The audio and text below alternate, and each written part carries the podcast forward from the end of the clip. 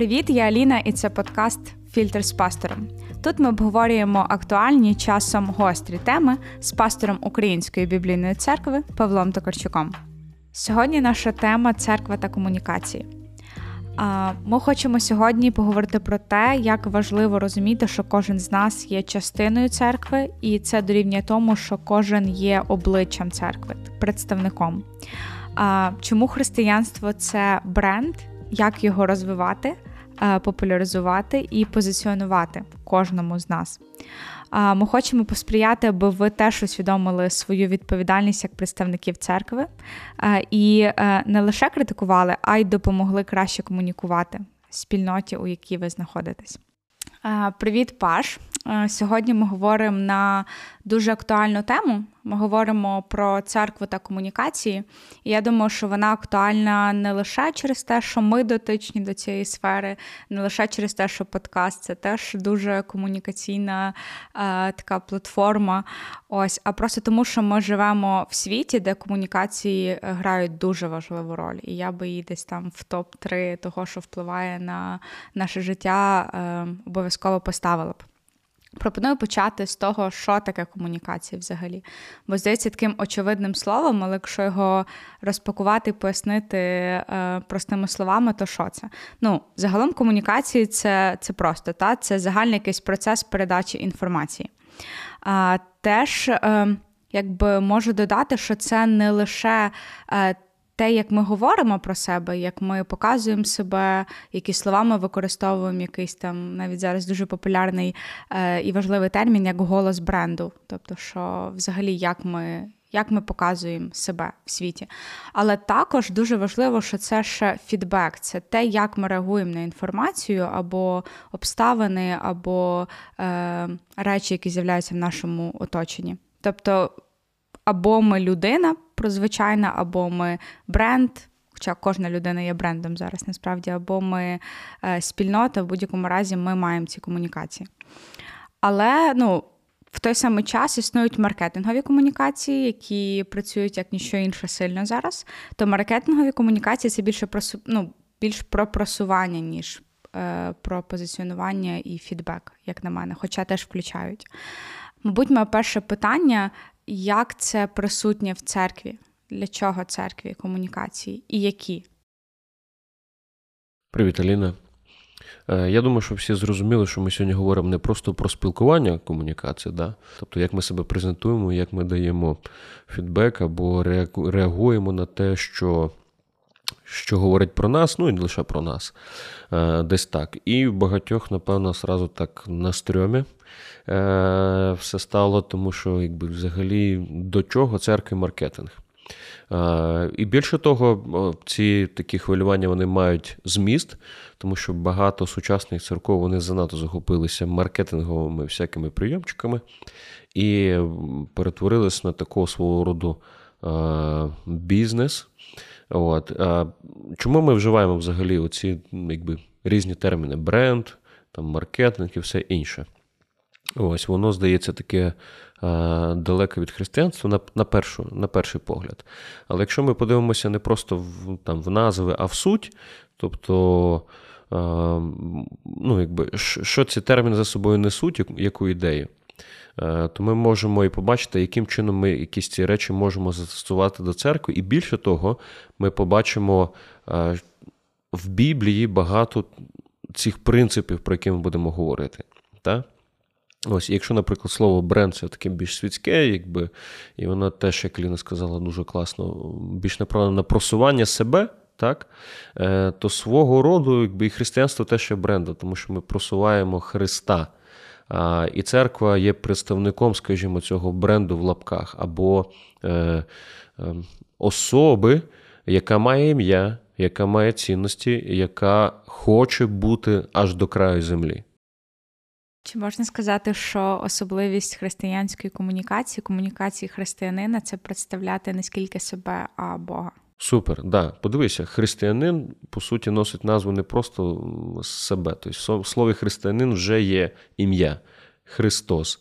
І тому, коли дивиться на християн, на них вже дивляться як на представників Христа. Ну, принаймні на тих, хто заявляє про себе. Чи дивляться на церкву і крізь призму церкви сприймають Бога, сприймають Біблію, сприймають Ісуса Христа.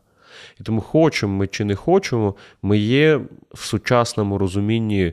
Е, представники певного бренду, давай так скажемо, який започаткував сам Ісус Христос.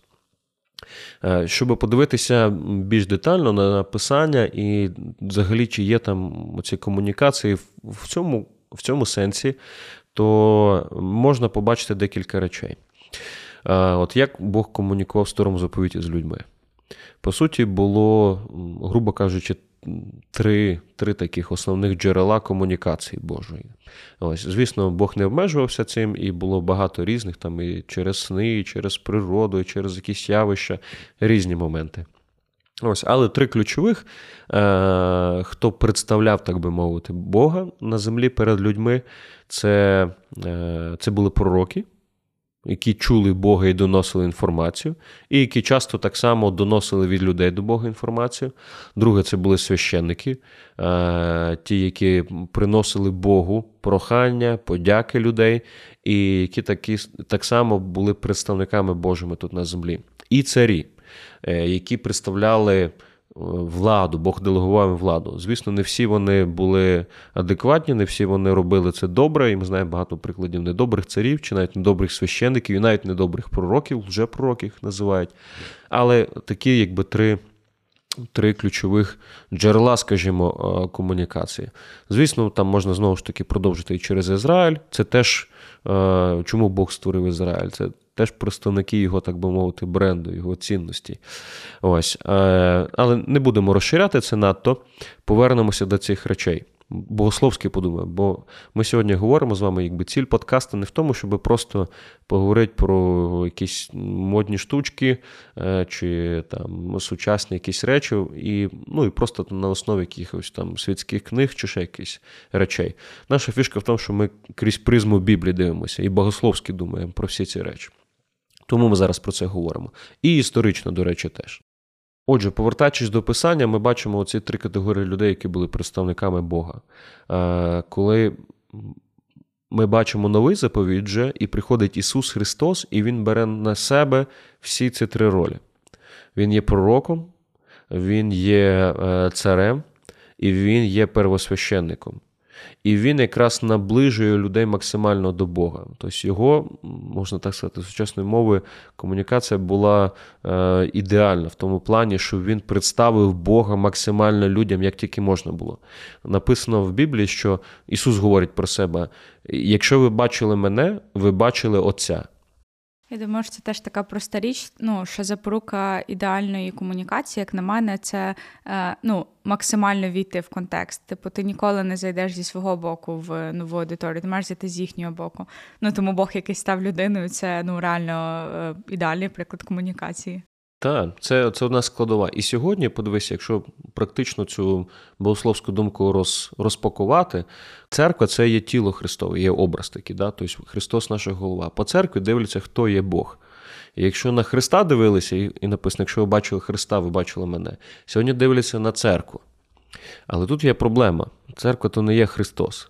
І Тому що в церкві є багато грішних людей, які роблять помилки, які чудять і якби. ну, в цьому плані е, комунікація дає збої багато де. Е, але менше з тим Бог обрав саме такий шлях. І церква є, так би мовити, посольством, представництвом Бога на землі, яке поширює його царство, яке поширює його священство, яке е, є пророчим голосом для людей. Тобто церква має Слово Боже, яке передає Слово Боже, звісно, може працювати і скажімо, давай так скажемо, поза церквою, в тому контексті, що людина, яка навіть не дотична до церкви, може прочитати його чи почути і увірувати. так? Але Бог делегував саме церкві нести його в першу чергу. Ідіть і навчіть всі народи. Бог говорить до учнів своїх, до, е, до церкви. От. А, І тому сьогодні люди віруючі, що таке церква? То віруючі люди, вони є представником. І дуже цікаво написано, що якраз таки кожен сьогодні, е, хто вірить в Ісуса Христа, справді вірує, Він є. Так само пророчим голосом, і дуже цікаво е, в одному з посланів в новому заповіті написано, що віруючий є царственним священством. Тобто, знову ж таки, ці дві ідеї про царство, як представники Божого, скажімо, держави Божої, не знаю, Божого царства. Царство сьогодні не дуже слово сприймається, тому що імперіалізм у нас алергія дуже серйозна. Але, скажімо, представники Божої Божої країни, да? Е, то ми є з вами. І священство, що це означає? Що кожна людина, ну, перше, е, по-перше, не, не кожна людина може прийти до Бога без усяких посередників. Єдиний посередник це Ісус Христос, тобто сам Бог. І ти напряму, ніж як раніше було до цього. А а друге, це означає, що як і священник, так і сьогодні кожен християнин, як священник раніше, як сьогодні кожен християнин, ми є представниками знову ж таки Бога. І те, як ми живемо, і те, як ми говоримо, комунікуємо, чи я трошки розширяю комунікацію. Комунікація це не тільки говорити. Тобто ми можемо говорити своєю поведінкою, ми можемо говорити, е, ну, давай так, декором в домі молитви, там, в церковній будівлі. Це теж комунікація. Тобто це ширше поняття, ніж просто говоріння. Тобто соцмережі, звісно, це комунікація. Е, от Всякі такі різні речі. Можна на прикладі е, декору пояснити трошки, що що мається на увазі. Ну, наприклад, якщо я заходжу в церкву, яка маленька хатинка десь в селі, де е, висять плакати, що Бог є любов. Ну, це треба зловити вайб, якщо ви були в такій церкві. А при виході і зараз модно купляють старі хати такі ну. і вони починають жити, тому зараз це унікально. Така Лофтова церква, як ідея, можете Етно. хтось е, Етно. віддаю, не патентую, забирайте. Та десь при виході е, пише ідейних грішей більше. Я навіть от просто реально е, розумію, який це шрифт. От в мене він дуже асоціюється з такими церквами. То ясно, що зайшовши туди, в мене, е, ну, якщо я мала досвід, тільки якщо я мала досвід і розумію, в мене складається враження, і це теж е, комунікація. Тобто я вже розумію, яким насправді буде служіння е, і формати. От. Ну, ти маєш досвід, тому якби, але ти теж є, скажімо, аудиторія. Да? Навіть кожен, кожен. З ким комунікують, він має певний бекграунд. Тобто ти вже знаєш, що чекає. Е, людина, яка там не не з середовище, тобто у неї є, можливо, стереотипи. Угу. А для бабулі, яка живе в цьому селі, для неї це ну, найкраще місце да, на землі. Для неї це представництво рая на землі. Угу. І тому для кожної комунікації є своя цільова аудиторія. Це нормально. Треба це це розуміти, а не хейтити певні якби, моменти, які є. Та 100%. Але для мене теж якби той самий кейс на тій самій площині це зайти на е, інстаграм-сторінку церкви перед тим, як ти хочеш туди піти і скласти враження. Звісно, звісно. Що практично означає оця ідея царственного священства для кожного з нас, це те, що комунікація або представництво Бога на землі це не лише задача лідерів церкви, там пастирів, хоча, звісно, на них найбільша відповідальність за помісну церкву, за її комунікацію. Але це задача кожного з нас. І цей випуск він не направлений на те, щоб ми просто знайшли о, ще одні причини похейтити керівництво церкви чи нашу церкву, бо вона там щось погано себе представляє, чи комунікує, чи реагує, чи чи просто стара церква і не не актуальна, і так далі, тому подібне. Ціль випуска не у тому. Ціль випуска у тому, щоб ви зрозуміли свою відповідальність. Це перше. А друге, змогли отримати певні ідеї, як ви можете допомогти церкві. Тому що, згідно писання, ви так само є представником Божим, і на вас лежить так само відповідальність в тому, як ви представляєте християнство. І коли ви лише критикуєте свою церкву, лише розповідаєте, яка вона там погана, недобра і так далі, це теж комунікація. Тобто, насправді, це, це, вона не несе такої збудови. Звісно, треба бути щирим, і не треба якісь там е, проблеми, які всі бачать, їх приховувати. Е, їх треба задати в першу чергу собі і і людям, які е, дотичні до цієї церкви, які є в цій церкві, але любити церкву все одно. Тому що Христос любить церкву, яка би вона не була.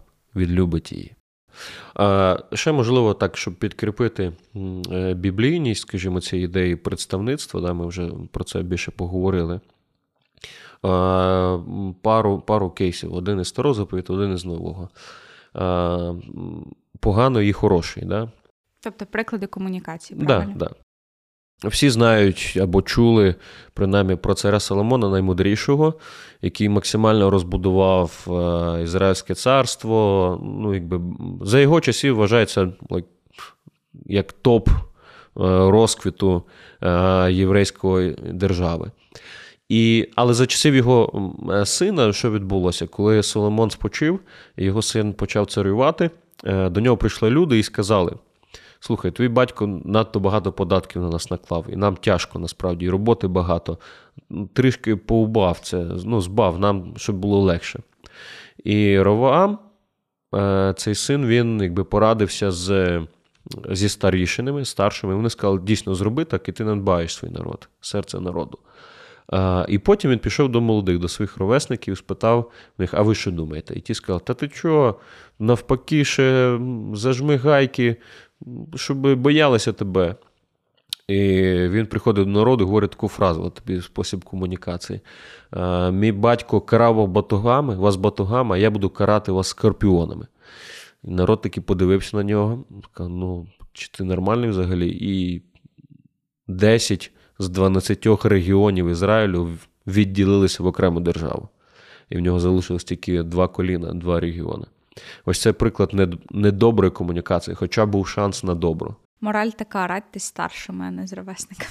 Ну, е, тут таке, я тобі скажу, що часом треба радитися з ровесниками, особливо коли питання є там соцмереж чи угу. чи якихось моментів.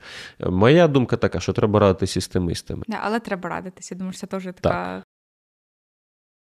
Це важливо, тому що коли ми радимося, це такий лайфхак, е, це допомагає нам бачити ширшу картину і е, підбирати якби, правильні слова. От, наприклад, там в голів держав є штатні радники, тобто люди, які працюють в офісі, скажімо, президента там, чи е, чи там Білого Дому, чи ще десь, і вони є раді. Сказали, що це за робота, така просто там ходити щось говорити. Насправді це важлива робота, тому що коли ти збільшуєш кількість поглядів. Е, тобто ти розширяєш своє розуміння і можеш, і в тебе є збільшується шанс, щоб захистити себе від помилок комунікаційних. Е, добрий приклад з нового заповіту це апостол Павло. Е, він взагалі дуже цікавий. Він на кожному місці, де він був, він був місіонером, він там комунікував з людьми. І кожен кейс він такий доволі унікальний і своєрідний, хоча є між ними спільні принципи. Але, мабуть, один з самих унікальних кейсів це коли він потрапив в Афіни столиця культурно-філософська. І е, написано, що там дуже багато було ідолів різних. Ну, прям повно. Е, і написано, що Павла це дуже напрягало. І він реально написано там, як буквально слова, що бурлив в ньому дух всередині. Але цікаво, як як він прокомунікував потім з людьми. То Він не вийшов і сказав, ах, ви грішники, ви за це все поклонство будете горіти в пеклі, е, вам кінець взагалі покайтеся і так далі, і тому подібне. Е, що він зробив? Попри те, що він відчував, він почав спілкуватися з людьми. До речі, цікаво, він на площі ринок, скажімо, центральній площі міста, де це все продавалось. Він там говорив з людьми, і дехто почув: о, диви, щось цікавеньке, щось новеньке. В Афінах там найбільша розвага була це е, щось нове почути і обговорити. І вони повели його там на місцеву площу, е, де, де дали слово. І там цікаво, як він починає говорити. Він не говорить, ой, у вас багато тут ідолів, ви безбожники. Е, він говорить: слухайте, я бачу, що ви такі набожні люди, у вас стільки багато богів. Але от я тут бачив один цікавий такий е, жертовник, е, написано незнаному Богові, невідомому Богу. І ну, вони настільки були ну, типа набожні, що рішили зробити на всякий пожарний ще один ще один жертовник якомусь Богу, якого, можливо, провтикали десь. Е, І він говорить: о саме цього Бога я і проповідую, саме такому Богу я і служу. Дуже цікаво, він побудував місток з їхньою культурою. І далі він розповідає про Христа. Плюс, що він цікаво робить, для них є загальне розумі... Е, розуміння загального відкриття, тобто про природу. Якщо є природа, якщо є творіння, значить є творець. І він про це говорить. Він говорить про про творця, який все створив і так далі. Він не вдається там в е, е, культурний контекст євреїв. Тобто, коли він говорить там з євреями, він не розкачує довголодку. Вони знали, хто такий Месія, вони знали е, обітницю про нього, вони знали про пророка, про царство і всі ці моменти, які мені доводилося вам розтлумачувати. Вони все це знали. Тому він з ходу говорив: ось це Христос, якого обіцяли. А тут він заходить здалека. І оце і є стратегія комунікації, як він говорив. Цікаво, що навіть це йому не дуже допомогло. Його там народ обсміяв, коли почув е, Євангелію про Бога, який помер заради наших гріхів і воскреснув. Е, хоча дехто написано у віру. І це ще один такий важливий е, урок для нас ставить, що як би ми не будували ідеально нашу комунікацію, все одно церква буде кимось не прийнята і Євангелія буде кимось неприйнятим. Для багатьох людей це буде здаватися дивним, незрозумілим, смішним, недоречним і так далі, тому подібне.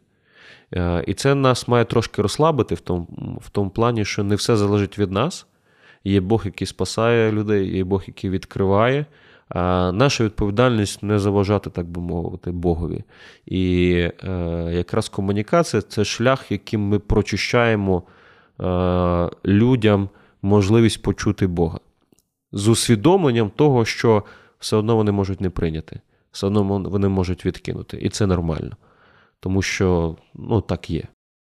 Добре, в мене є таке уточнююче питання, е, яке виходить з історії про Афіни. І, власне, ну, ми знову вертаємося до поняття контекст, яке дуже важливе там не тільки в нашому дослідженні Біблії, та в тій аудиторії, куди ми заходимо.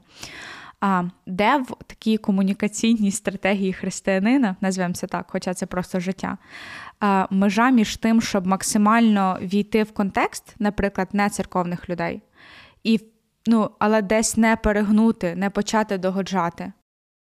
Тобто, як не впасти в крайність людиноцентризму, да? так?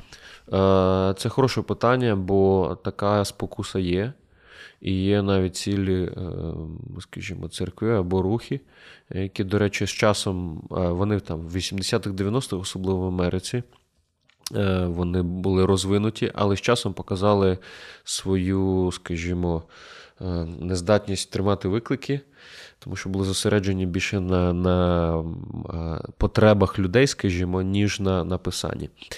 І Ну, як як тримати цей баланс правильний, треба розуміти, що баланс це не є щось типу, посередині. Баланс це те, що є писання, воно завжди важливіше і біблійність, ніж ніж контекст. Тобто контекст дуже важливий. Багато хто зі мною не погодиться, але я так вірю.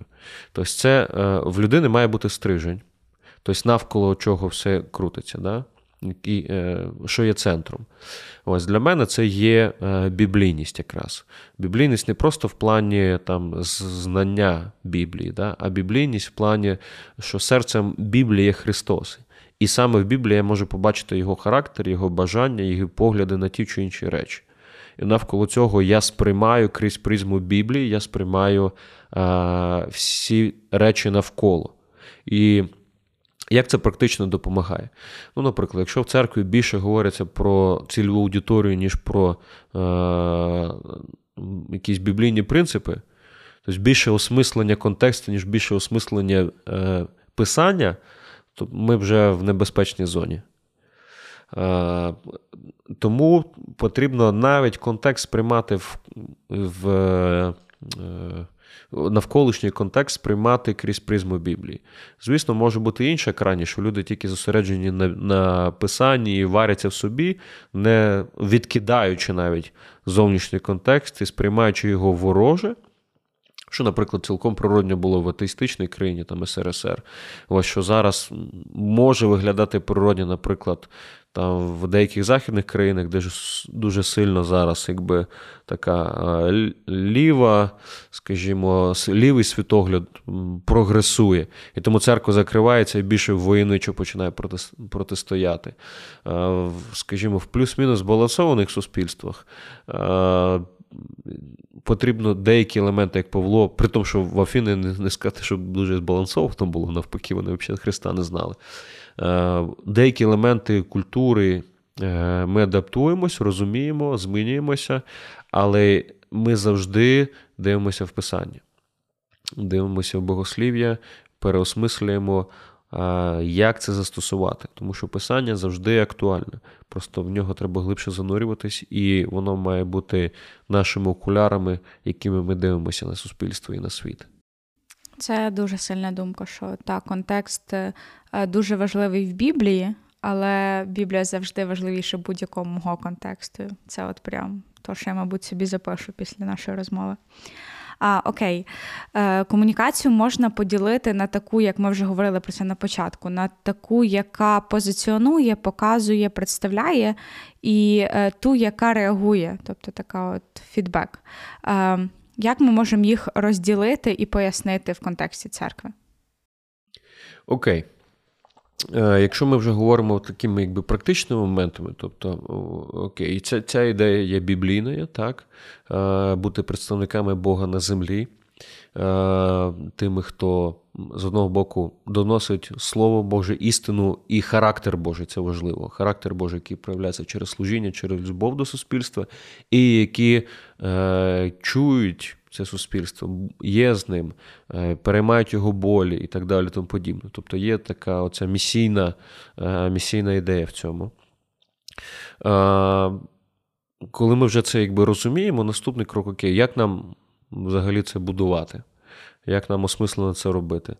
Якщо, грубо кажучи, так простіше, можна поділити комунікацію таку церковну на, в принципі, будь-яку, напевно, на, на дві сфери це стратегічна і оперативна.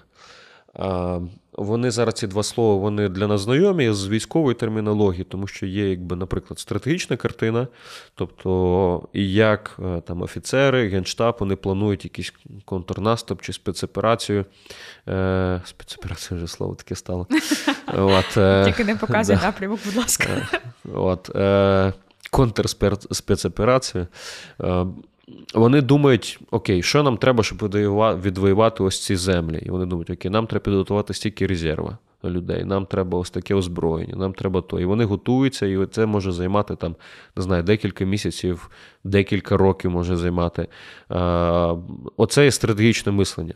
Що нам потрібно зробити зараз, щоб там, через місяці, роки досягнути того і того. І оперативна е, реакція та оперативне мислення, воно є стосу... залежить від оперативної ситуації. Тобто це більше як реагуєш. Наприклад, десь відбувся там прорив, чи чи відбувся е, наступ в тій чи іншій е, території, чи навпаки, наші змогли там прорвати десь лінію оборони, де, де навіть не планували і є можливість там розвинути наступ, скажімо, це є оперативне мислення. І подібним чином, якби я думаю, що церква повинна думати про комунікації е, от стратегічно. І оперативно. Коли ми говоримо про стратегічно, е, тут важливо розуміти е, один такий ключовий принцип, що ми ми можемо навчитися певним фішкам, ми можемо навчитись певним словам, певним е, методикам, як себе там представляти, чи як реагувати і так далі. Це все нормально. Але рано чи пізно все одно е, ми покажемо, хто ми є насправді. І тому, яким би методам комунікації ми не вчилися, би е, сутність наша, наша справжня ідентичність, вона видна. Тобто, якщо церква, грубо кажучи, традиційна дуже, хоча вона хоче себе робити, ну, показувати як сучасно, вона може мати прикольний там інстаграм, скажімо, да? ну, наприклад, такий банальний приклад. Е, тому що його там веде молодь, показує якісь фотки окремі там е, чи цитатки, є хороший дизайнер, але людина приходить, наприклад, на зібрання після цього інстаграму, і вона відчуває оцей якби, дух і спосіб служіння, і все і все таке інше. Тому, коли ми думаємо стратегічно, то треба перше питання задавати, е, хто ми є осмислювати, які наші сильні сторони, які наші слабкі, які наші цінності, яка наша місія переосмислювати. Це якраз те, що я говорив в контексті Біблії, як ми постійно переосмислюємо самі себе, це перше. І друге, переосмислюємо контекст. Тобто, стратегічно, коли ми думаємо, ми думаємо про себе, хто ми є, де ми можемо бути, куди ми можемо розвинутися, що для нас важливо в цьому процесі, які наші цінності. І ми думаємо про суспільство, де ми є, в якому районі, кого ми хочемо досягати і так далі, тому подібне. Тобто, якщо якщо в нас е, в церкві є люди-медійники, тобто ми можемо більш медійну розвивати ланку. Якщо у нас є е, не знаю, люди, які там е, Якщо в нас в церкві, наприклад, є різні місійні програми, молодіжне, підліткове, дитяче, тобто ми можемо з цього боку піти. У нас є сильне, наприклад, там служіння е, там, сім'ям. І ми комунікуємо, що ми хочемо здорову сім'ю побудувати і заробляти проблем в сім'ях і так далі. Ми робимо на це акцент, бо це наша сильна сторона. І ми бачимо потребу, що сім'ї руйнуються. Тобто ми можемо або обрати якусь одну там сферу дуже сильно, е, або ну, якби в широкому розумінні себе представляти. От. Або ми можемо думати, окей, як би ми хотіли би себе в майбутньому представляти, що для цього потрібно. А, І і постійно осмислювати, куди ми хочемо прийти через рік, через два, через три. Звісно, зараз під час війни ці питання такі вони трохи абстрактні можуть здаватися, тому що невідомо, що там буде завтра, скажімо. Да? Ми, ми звісно, віримо, сподіваємося і так далі. А, Проте, якби завтрашній день закритий від нас. Ми не можемо бачити до кінця. А, Але ми сьогодні можемо бачити вже тенденції. Е, Ну, приклад. Да? От. Очевидно, що через там, рік, через два, через три в Україні буде дуже-дуже багато людей з інвалідністю без без кінцівок різних, там на протезах, на візках. Е, багато чоловіків таких, тобто ветеранів, і не тільки чоловіків, жінок, які е, воювали, воюють, і цивільних, які постраждали. І, наприклад, якщо людина приходить там до церковного приміщення, якимось чином вона почула про церкву, захотіла прийти, і вона бачить перед собою там 5 сходинок і не бачить жодного пандуса, в цій церкві до неї буквально говорять: ти, який не може піднятися по цим сходинкам, ти нам не потрібен. І не тільки такій людині, е, мамі з, візочком, якої там чоловік зараз, наприклад, не є на місці, і він не може там підняти цей візочок. Такій людині говорять теж: ти своїми дітьми нам не потрібна. Це так цікаво, як комунікація працює на дуже різних рівнях. Тобто, що ну, пандус це знаєш така типу зовнішня, але я розумію, що повоєнний контекст, наприклад, супер треба буде враховувати в форматі служіння, в тому, в темах, в ну, якби от реально, що ну, це працює на всіх рівнях. Так. Ну і звісно, якби інклюзивність не сьогодні угу. вигадали. Це це вже давно про це говориться, просто що багато хто що до цього не дійшов. Я пам'ятаю, як там в Луцьку одна із церков, вони зробили великий пандус, бо в них є служіння е, людям з інвалідністю. І це е, було так ого, класно. Ну, Це було, не знаю, років там 10 назад, мабуть, чи чи більше. Ось. Зараз це навіть не має дивувати якось, чи чи взагалі ну, якось ну, вау, це класно. Це має бути нормою в цьому плані, тому що це відношення до людей. Наша комунікація це не просто про те, як ми себе хочемо представити, це те, яке відношення ми маємо до людей. Ісус не грав роль, коли був з грішниками, митниками, блудниками е, і так далі. тому подібне. Він був справжнім, він любив по-справжньому. І тому він був серед них.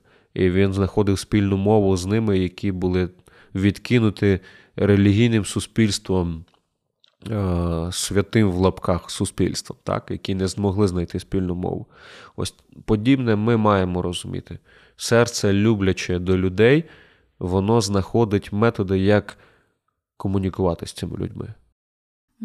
Я не пам'ятаю, чия це фраза, я чула від тебе про те, що щирість нова нафта. І я думаю, що це те, що дуже працює в нашому суспільстві зараз.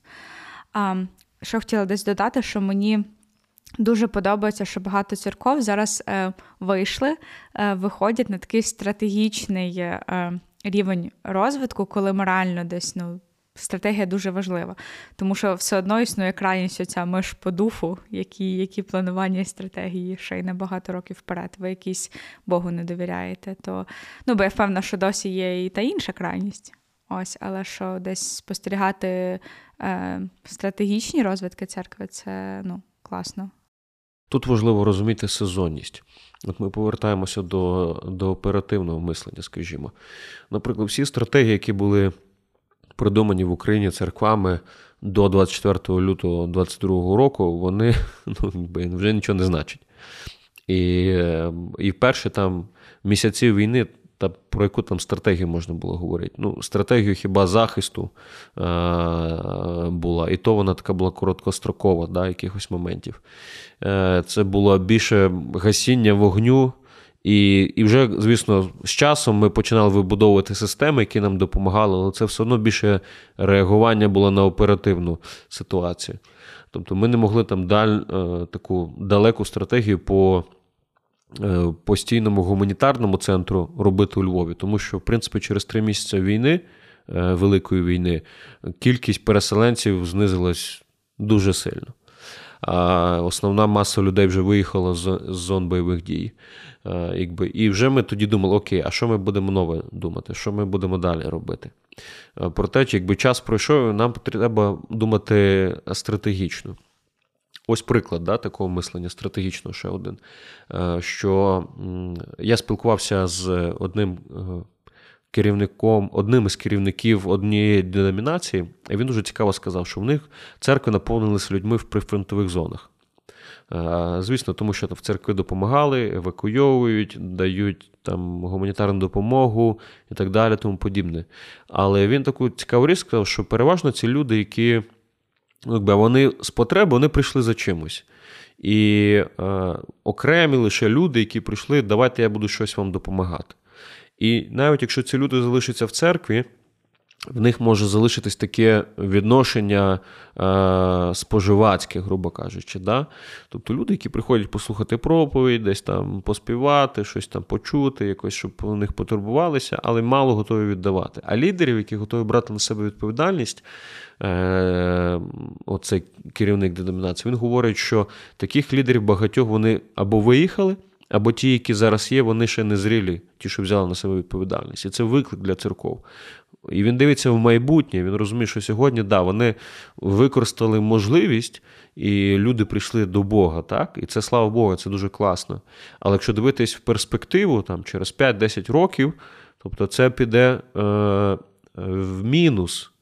Не те, що там нові люди зараз прийшли, а те, що е, не було своєчасної реакції на на потенційних лідерів їхньої втрати і цього потенціалу людей, які в майбутньому мають е, взяти на себе відповідальність і розвивати, розвивати церкву. Коли ми говоримо оперативна комунікація, е, вона не лише такі якби, глобальні моменти, які відбуваються в суспільстві, вона проявляється на всіх рівнях. Елементарно, там, як ви реагуєте на на хейт в коментарях. Так? Або на питання в коментарях. Як швидко ви відписуєте в соцмережах на сторінці е, людини, яка там попросилась, там, запитала, на котру у вас зібрання. Е, і ну, якби різні різні речі. Тобто, як як лідери вашої церкви там реагують. Елементарно, як вони працюють, чи вони там, не знаю, от, наприклад, там якийсь там лідер малої групи, чи там один із братерської ради, е, чи яка там церковна рада у вас, він там працює на СТО. так? От, І е, народ розуміє, що це СТО, на яке я хочу приїхати і побути там. І там відремонтувати машину. Тому що я знаю якість, це є комунікації. Я колись таку фразу казав: працюй так, щоб твою церкву не оминали десятою дорогою. Це теж є момент комунікації. Розуміти, що на будь-якому місці я є царственним священством і є пророком, тобто є представником Бога на землі. І в тому не лише тільки в тому, як я говорю, а в тому, як я спілкуюся, будую стосунки, працюю, навчаюся і так далі, тому подібне. От. Та вам ну, десь хочу ще раз нагадати, що реально ми хочемо підняти цю тему відповідальності кожного. що вам не треба бути членом медіакоманди церкви, е, чи е, вести сторінку інстаграму, чи бути просто навіть медійною людиною для того, щоб показувати, презентувати і мати в собі бренд Христа. Добре, що таке кризова ситуація в комунікації? Це насправді просто криза, коли стається щось, е, що несе за собою. Е, насправді я вірю, що два е, два варіанти розвитку подій. Тобто, що криза це завжди шанс. Або ви відреагуєте і вийдете з неї переможцями, і це буде ваш плюс, або ви програєте цю битву, і це буде пляма на репутації. Тобто, що це будь-яка ситуація, яка вплине на вашу е, на вашу репутацію, мабуть, як бренду, як спільноти. І те, що зазвичай це яка, ну, це така як стріла зовні, що це щось, що приходить зовні і впливає. Тобто якесь проблемне питання, не знаю, якийсь коментар. Е, чи, так, прикладно. Чи, угу. да, чи якась публічна, не знаю, щось там ляпнули на проповідь, це попало в інтернет там і рознеслося. І, і рознеслося. Ось, ну, ну Це вже така е, велика криза, да, скажімо. Е, кожна оперативна криза вона має шанс стати стратегічною кризою, угу. якщо вона не вирішується швидко і грамотно, як ти кажеш. Але навіть якийсь е, суспільний конфлікт, наприклад, там е, купа історій з якимись там священнослужителями, вилазить якась стрьомна історія про те, що сталося. Це ну, теж кризова комунікація для спільноти, де частиною він є. Ага, умовно. Тобто криза не обов'язково має бути в самому мені, наприклад, або в нашій церкві. Тобто вона може бути ззовні і якимось чином дотична. дотична. Так, окей. Та кожна е, кризова ситуація вона є унікальною. Е, ми не дамо ніяких е, алгоритмів, тому що це нереально якихось так, от якби алгоритм, який підходить під всі кризи. Ну ніколи такого не буде. Але тим не менш, криз не уникнути. Теж якби стратегічно ви не були підбитими і готовими, якби кризи будуть. І зараз ми, от може, на прикладах спробуємо прослідкувати мислення. Е, під час кризової ситуації. Тобто, як все-таки можливо вийти переможцями і використати цей шанс на збудову в нашому випадку Божого царства, а не просто бренду чи спільноти, чи, чи чогось. Паш, які приклади приходять тобі на думку? Ну, от є два приклади. Давай так, щоб багато не розповідати. Є один такий більше, е, скажімо, більша криза, яка в публічну площину вийшла дуже сильно. І є, наприклад, наша маленька локальна. От, е, Більша така це в Рівному. Недавно там вивісили бікборди з такими меседжами, що потрібно е, звернення так, до нації, що е, якщо нація робить там аборти чи матюкається, то це несе прокляття. І потрібно за це покаятися. І здавалось би, на перший погляд, що е, в цьому є зерно, ну і, і так дійсно і є. Бо е, ми ж, коли говоримо про гріхи, вони несуть собі духовну певну реальність і духовні наслідки. І, звісно, коли е, для нації нормалізуються аборти, це певним чином деградацію таку моральну привносить е, в її життя. Але є декілька аспектів, чому ці борди недоречні, чому вони визвали дуже велику спротив суспільства. Е, і не стільки тому, що е, там є люди, які за аборти, та? Е, а більше в тому плані, що, можливо, ці борди були сформульовані перше. Формування самого меседжу було таке дуже моралістично і спрощена логіка. Типу, якщо покаєтесь в матюках, то то все буде добре. Ось Десь десь такий натяк. І другий момент це є е, час коли вони були зроблені. Коли є певні звинувачення нації в чомусь, е, от причини, да? тобто це є певний натяк на те, що проблеми, виклики, які зараз відбуваються, це є причина ось ось вона. Чому? І, звісно, най, найглибокий, найбільша виклик зараз України це війна. І цей борт ніби як не говорить про це, але люди так сприймають, що е, чуєте, в нас війна із-за того, що в нас аборти, чи в нас війна із-за того, що у нас матюки. І поки ми не перестанемо матюкатися, то війна не закінчиться. Ну, Це е, схиблена логіка дуже сильно, яка не відповідає біблійності насправді, і яка є шкідливою. Тому що вона лише підсилює стереотип про віруючих як неглибоких людей. Це раз. По-друге, як Бога, який є злий поліцейський, зробив правильно, молодець, зробив неправильно на тобі дубінкою по голові. Тобто Бог не такий. Звісно, Бог карає за гріх. Звісно, Бог е, дає нагороду тим людям, які намагаються жити згідно е, згідно його закону. Так? Проте ну, якби є є глибший закон, закон любові. І і Писання набагато глибше про це все відноситься. І про милість Бога, і про святість, і і про справи віри, і так далі. Ми не будемо багато якби, саме цей кейс розбирати, але якби, щоб просто зрозуміли хід мислення, хід думки. Тобто є якась ідея дуже проста, спрощена, неосмислена в публічну площину вона занесена, і тому вона викликає ось таку реакцію. Звісно, який би ти класний меседж про шкідливість абортів не написав, і важливо це робити. Про шкідливість абортів, що це це гріх, це неправильно вбивати людей.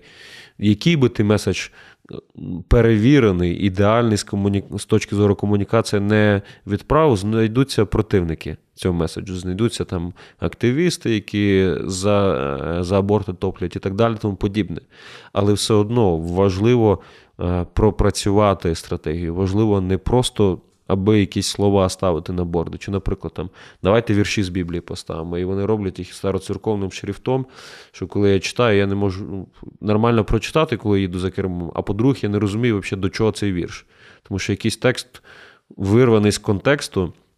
І не зрозуміло, як він відповідає реальності, які, яка зараз є. А кожна людина, яка читає якийсь меседж, вона дивиться на нього крізь призму цієї реальності, що є зараз трендів, які є зараз, е, подій, які є зараз, і так далі, тому подібне.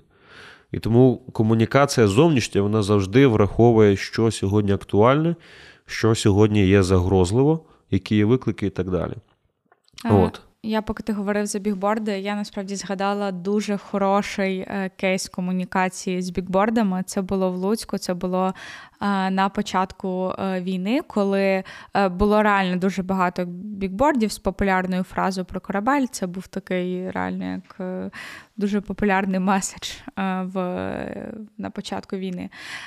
І у Луцьку, замість того, щоб десь да, моралізовано сказати, що ж ви таке робите, вони зробили бікборди з дуже класним е, меседжем. Це було я от не згадаю дослівно, що е, там умовно люби Україну. Е... Да, Молись Богу, служи народу, люби Україну. Щось такому стілі. Захищай Україну. так. Це класний кейс альтернативної комунікації. uh Замість того, щоб обрати шлях протидії такої конфліктної напряму в лоб в лоб, люди обрали шлях хороші альтернативи. І це, до речі, класно, mm-hmm. коли тебе критикують, ти кажеш, запропонуй щось інше, запропонуй щось краще. Як ти думаєш, що буде краще? Та це моє це моє улюблене, знаєш, типу критика, коли ну, типу, взагалі ну, улюблене в лапках, що жодних пропозицій, як змінити, але от просто розкритикувати повністю сказати, ну розгрібай. Так, це також один із моментів комунікації. Ну і простіший такий кейс, е, але важливий, скажімо, на злобу дня. Ось ми недавно в соцмережах запостили цитату одного військового, який говорив про важливість молитви, саме такої наполегливої, ревної, що це дуже важливо. І в коментарях одна е, дівчина написала, і що це змінить. Е, і якби ми з Аліною спілкуємося, окей, що їй відписати, як зреагувати? Найпростіший який шлях? ну, видалити коментар, типу незручний коментар. І це велика помилка в комунікації. Е, ми можемо тоді втратити цю людину. Просто. Це як, е, типу, ну, мати поломку і, знаєш, просто вирвати е, поламну частину, викинути. Ну, типу, воно нічого не змінить. Це так. не ремонтує. Ну, може не зашкодити щонайменше цій людині. Друга, яка реакція може бути? Проігнорувати це це питання. Але його можуть побачити інші люди, які теж, е, скажімо, в сумнівах, або е, почнуть входити в комунікацію з цією людиною вже не ми, а інші більше гарячі люди, за яких нам потім буде соромно за їхні коментарі. Тобто ми даємо площадку, щоб хтось інший себе проявив. Ще один негативна, як ми можемо відреагувати, це почати сперечатися з цією людиною, доводити. Е, але проблема в чому? Що коли ми намагаємось доводити якісь аргументи, там християнські давати, біблійні, е, ми говоримо з людиною в різних площинах. Тому що для нас Біблія це авторитет, для неї Біблія це не авторитет. І для неї всі цитати з Біблії чи там якісь біблійні принципи, вони не будуть значити нічого абсолютно, якщо для неї молитва нічого не значить. Що ми обрали? Оце просто логіка. Я хотів би, щоб ви зловили логіку, якою ми думали. Так? Ми обрали перше задати питання. Чому ви так вважаєте? Я десь ну, добре теж пам'ятаю. Е цю ситуацію, і це ну якби ну мене це перше злякало би. Ну і реально, якби це треба дуже ну мудро було відповісти. Тобто, в мене не виникло точно видалити, і я боялася цього. Давайте почнемо розбиратися в коментарях, що що тут відбувається. І, мабуть, оце от е, е запитання. Ну, я дуже пам'ятаю Пашина дослідно, типу, ну нам треба спробувати її почути. От так прям і сказав. Тому так. Що вона має на увазі? Тому що зазвичай за питаннями людей стоїть щось інше питання. І треба е, е, в комунікації важливо намагатися почути не лише саме питання, а чому людина задає це питання. Тому що часто ми починаємо відповідати на те, що насправді людину не цікавить. Е, і ну і часто в коментарях бувають тролі, які задають питання, але їм взагалі все одно. Вони там зададуть якісь питання, типу, якщо Бог сильний, чи він що він може створити камінь, який не може підняти? Тобто якесь банальне питання. Е, от, І ти починаєш відповідати, і ти просто, як е, як в Біблії написано, кидаєш перла свиням. Е, тобто, ну, просто марнуєш час а, і кормиш, годуєш троля. От. І тому треба почути, окей, чому ви так думаєте? Е, Далі дівчина це не відповіла, наскільки мені відомо, але логіка, якою ми далі думали, що, звісно, перше, почути, чому вона так думає, якщо б вона відповіла. Але так само не сперечатись самим, не якось не захищати церкву там, чи Бога, і Бога не треба часто захищати. Тобто він сам за себе може постояти нормально. А, але е, коли ми говоримо про церкву, тобто не говорити стільки від своєї імені. Якщо для людини авторитетом є військо, як і для абсолютної більшості е, українців зараз, то сказати таким чином: це цитата не наша, це цитата військового. Який говорив і в контексті е, такого свідоцтва, що е, за нього моляться багато, і Бог його спас там від поранення там, шрапнель була там біля серця прямо, і дивувались люди, як взагалі він міг вижити, і він вижив. І в контексті того, що в його підрозділі хлопці просять, а, щоб він молився за нього, щоб його знайомі молилися, і вони цінують. І цікаво, що цінують навіть ті, які з інших релігій, і цінують навіть ті, які взагалі не релігійні. Можливо, вони це сприймають більше там як якесь психологічне підбадьорення, але для них все одно це цінно. І таким чином ми ніби як обезброїмо людину. По-перше, що це говорить військовий. По-друге, що він наводить приклад людей, які не вірять в Христа. Ось ось такий якби хід думки. Просто є та цікавий момент, що е, я потім ще раз використала цей прийом. Е, і ми не знаємо контексту людини. Ми не знаємо, чому ця дівчина написала. Чисто е, теоретично я можу допустити, що ну, може, це правда, їй там нема що робити, і вона готова заперечувати все і вся, і в неї був негативний досвід і там тому подібне. А ну або може, ну це людина, яка там втратила близьку людину на війну і на війні, і їй от болить воно, що ну, так, ну я молилася. Так. Ну, якби я можу ну, тільки припустити це зараз. Але е, тим не менш. подібна ситуація була це теж, типу, в інстаграмі, що на якесь із відео із прославленням відреагували, типу, жах який. От, І там теж можна допустити зараз 10 варіантів, е, чому людина так написала, але я знову про це запитала, чому ви так думаєте? І мені знову прочитали і не відповіли. І я десь теж, якби мій урок з цього, що от, ну, реально перше це почути людину. І е, зазвичай, коли. Е, коли це якісь токсичні коментарі, які не мають за собою бажання якогось реально, е, я не знаю, як це сказати, суті чи що, типу, що бажання побачити, зрозуміти, то ну, не буде відповіді ніколи. Угу. І тим не менш, це якби мій прояв такої, ну, любові, хай буде любові, просто, ну, якби я готова вас чути, що би ви зараз не сказали. Навіть якщо в мене насправді викликають ці коментарі, таке, ну що це таке, йой. ну. Е, але як ти правильно сказала, що кожна ситуація в комунікації вона дуже індивідуальна, і е, є випадки, коли треба видалити коментар. Є випадки, коли треба заігнорити. Ну, Ти знаєш, що ця людина там постійно щось там пише. Ну і якби коли ти видаляєш її коментар, то вона пише: а чому ви видаляєте мої коментарі на всіх інших постах? І тобто ти розпалюєш, тільки підкидаєш, тому її просто треба заігнорити. Часом треба видалити. Наприклад, у нас був е, приклад в Ютубі, коли людина під проповіддю написала щось в стилі. Все то то вірно, що ви тут говорите, але от є у вас церква людина, така недобра. От, І дуже хотілося б сподіватися, що вона не бере приклад з пасторів ваших такі. Ну, якби е, розкласти це повідомлення, то там коментар можна... загадка. Да, можна побачити багато. Це такий кейс, де можна багато принципів знайти. Тобто людина невідома, говорить про якусь іншу невідому людину. Але е, в остаточному результаті вона ніби як дає тінь на на лідерів цієї церкви, взагалі з пустого місця. І я не сперечаю, що дійсно може бути якась людина, якусь хтось образив з нашої церкви. Е, може бути таке. Але це не є спосіб, який має закидатися в інтернет ось туди. Людина, яка приходить стороння в коментарі, бачить щось таке, тобто для неї якесь складається враження заснована на оцінці, чи правдивій, чи неправдивій, але більше інтерпретації без фактів цієї людини. І тому ми просто знесли цей коментар. Ну так, це знаєш, в Божому принципі е, поговори спочатку з людиною сам на сам, потім поклич пастора, потім винесіть на загал, десь не було коментаря в Ютубі, мені здається. Ну. Бачиш, типу, для людей ці Божі принципи вони неважливі. Ну, Тому ми реагуємо, е, ми приймаємо рішення, як реагувати, і несемо несемо за це відповідальність.